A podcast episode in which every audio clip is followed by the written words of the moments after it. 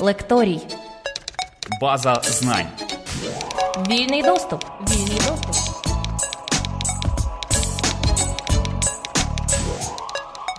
Гіршим за недосконале законодавство може бути лише його відсутність. 2014 року в українському законодавчому полі несподівано виявили незаповнені сторінки, відсутність правового інструментарію щодо врегулювання питань пов'язаних із внутрішньо переміщеними особами. Причина зрозуміла.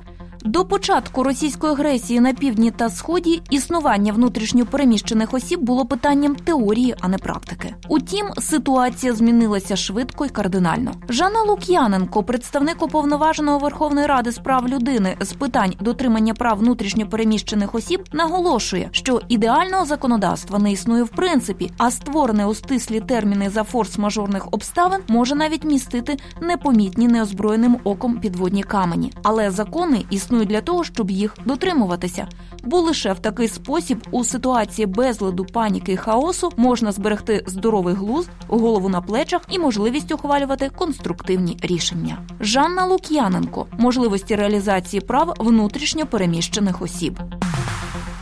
Вітаю вас, шановні радіослухачі. Я відразу хочу зробити акцент, що внутрішньо переміщені особи це є громадянами України або тими, хто на законних підставах перебуває на її території, і відповідно до Конституції України всі громадяни України є рівними, рівними у своїх правах. Гідності нашим основним законом передбачено, що немає привілеїв і не може бути обмежень за ознаками раси, кольору шкіри, політичних, релігійних та інших переконань статі, етнічного та соціального походження майнового стану і місця проживання. Жодним нормативним актом станом на сьогодні не передбачено обмеження внутрішньопереміщених осіб в тих чи інших правах. Єдине, що на сьогодні ці особи не можуть користуватися ординарними механізмами реалізації цих прав. І ситуація потребує на сьогодні створення інших додаткових механізмів для того, щоб вони змогли в рівний спосіб використовувати свої права разом з іншими громадянами України. В Зв'язку з появою такої вразливої категорії реалізація прав внутрішньопереміщених осіб стала одним з пріоритетних напрямків уповноваженого з прав людини. Створено відповідний департамент, запроваджено постійний моніторинг реалізації прав внутрішньопереміщених осіб. В зв'язку з тим, що наша держава вперше зустрілася з такою ситуацією, з такими суспільними проявами, звичайно, що наше законодавство не було готове до такої ситуації. Тобто, ми вимушені були в терміновому порядку змінювати наше законодавство. І цілком зрозуміло, що в зв'язку з тим, що така ситуація виникла вперше, законодавство, яке зокрема створено у 2014 році, марно сподіватися, що воно було б ідеальним і відповідало всім критеріям було повним, передбачуваним. Відразу я хочу зробити акцент. Нашим основним законом Конституції України передбачено, що усі люди є вільні і рівні у своїй гідності та правах. Права і свободи людини є невідчуджувані та непорушними. Для жодної категорії осіб немає виключень щодо того, що ця людина позбавляється тих чи інших прав. Я хочу наголосити, стаття 24 конституції передбачає, що не може бути привілеїв чи обмежень за знаками раси, кольору шкіри, політичних, релігійних та інших переконань, статі, етнічного та соціального походження, майнового стану, місця проживання, замовними або іншими ознаками. Відтак, внутрішньо переміщені особи користуються тим же обсягом прав, як і всі інші громадяни України або ті, хто на законних підставах перебуває на її території. Єдине, що наразі склалося, вперше виник такий суспільний процес в Україні як масове внутрішнє переміщення. В зв'язку з тим, що до цього не відбувалось таких процесів, звичайно, що наше законодавство не було розраховано на випадки, коли, наприклад, людина вимушена звертатися до державних органів, органів місцевого самоврядування для реалізації своїх прав не за місцем реєстрації, а за місцем фактичного перебування коли цей процес масовий. Відтак, в терміновому порядку в 2014 році виникла потреба в створенні нового законодавства, яке б на належному рівні гарантувало реалізацію прав такої категорії, як внутрішньопереміщені особи. Цілком зрозуміло, що підготовка, так би мовити, в терміновому порядку законодавства, яке регулювало їх права, ця терміновість наклала і певний відбиток на якість цього законодавства.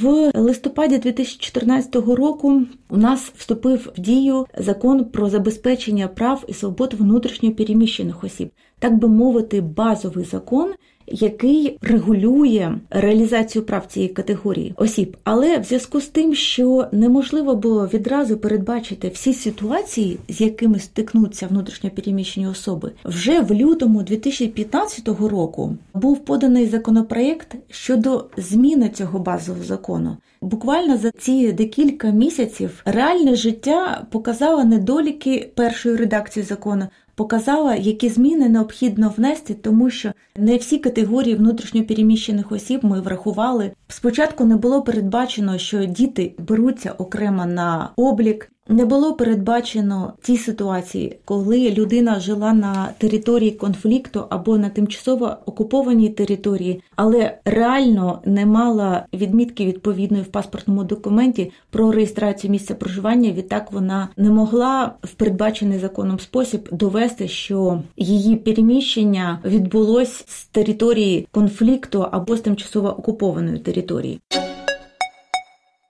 Лекторій. Знання від тих, кому довіряють. Жанна Лук'яненко можливості реалізації прав внутрішньо переміщених осіб.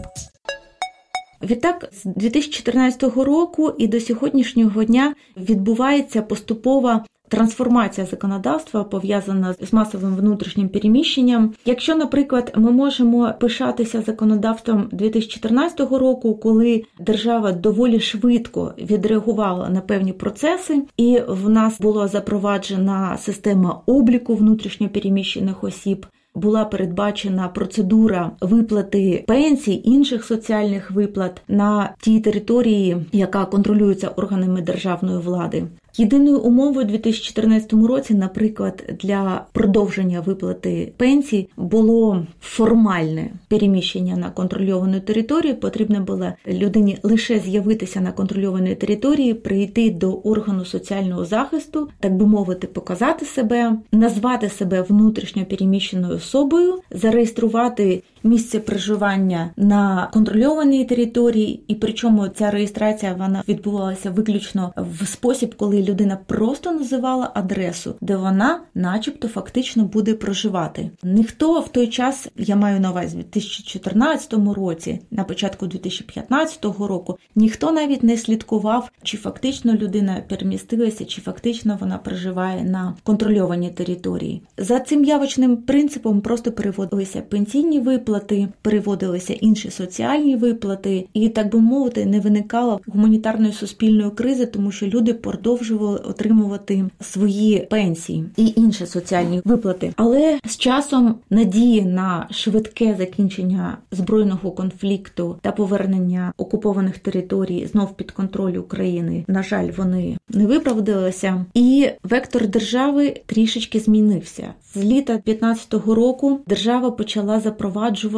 доволі сурові контрольні механізми реальності проживання внутрішньопереміщених осіб. З літа 2015 року державні органи почали контрольні процеси за фактичним проживанням внутрішньопереміщених осіб на контрольованій території. За таких умов виплати, зокрема і пенсійні, вони продовжувалися вже виключно за наявності інформації про те, що людина реально проживає. В зв'язку з тим, що на сьогодні, на жаль, все ще надходять питання пов'язані як з взяттям на облік внутрішньопереміщених осіб, як з продовженням пенсійних соціальних виплат, як з питаннями про те, а на яку допомогу внутрішньопереміщена особа від держави може розраховувати. Я пропоную ще раз зупинитися на базових питаннях, пов'язаних з внутрішнім переміщенням, і розпочати з взяттям на облік внутрішньопереміщеної особи. Поняття внутрішньопереміщеної особи, так звичайно, воно не є новим в міжнародному праві. На національному рівні поняття внутрішньопереміщеної особи у нас міститься в базі базовому законі, який я називала раніше, законі про забезпечення прав і свобод внутрішньо переміщених осіб. Закон надає поняття, що внутрішньо переміщеною особою є громадянин України, іноземець або особа без громадянства, яка перебуває на території України на законних підставах та має право на постійне проживання в Україні, яку змусили залишити або покинути своє місце проживання у результаті або з метою уникнення негативних наслідків збройного конфлікту, тимчасової окупації, повсюдних проявів насильства, порушень прав людини та надзвичайних ситуацій природнього чи техногенного характеру. Хочу зазначити, що місце проживання його визначення надано в іншому законі, в законі про свободу пересування та вільний вибір місця проживання в Україні. Відтак, за цим законом, місце проживання це житло. Розташована на території адміністративно-територіальної одиниці, в якому проживає особа. Це уточнення дуже важливо, наприклад, для тих ситуацій, коли людина перемістилася навіть в межах однієї адміністративно-територіальної одиниці, якщо, наприклад, у зв'язку з руйнуванням її житла, тобто вона перебуває, наприклад, в тому ж населеному пункті, але вимушена покинути безпосередньо свою квартиру або будинок. Як я казала раніше, факт внутрішнього переміщення підтверджується довідкою про взяття на облік внутрішньої переміщеної особи. На сьогодні ця довідка діє безстроково. Відтак я відразу хочу зазначити, що будь-які вимоги від органів соціального захисту щодо того, що потрібно прийти, продовжити дію довідки, або для ну будь-яких там відмічань реальності перебування на контрольованій території, вони є такими, що не передбачені на сьогодні діючим законодавством. Класичною підставою для взяття на облік внутрішньопереміщеної особи це є відмітка в паспортному документі про реєстрацію місця проживання на території конфлікту або на тимчасово окупованій території. Але як я сказала, що це така класична підстава. В нас не завжди дотримується традиція реєстрації місця проживання в порядку, встановленому законодавством. Дуже часто люди з тих чи інших підстав проживають без реєстрації місця проживання. Що робити в такому випадку? Лекторій. Знання від тих, кому довіряють. Жанна Лук'яненко можливості реалізації прав внутрішньо переміщених осіб.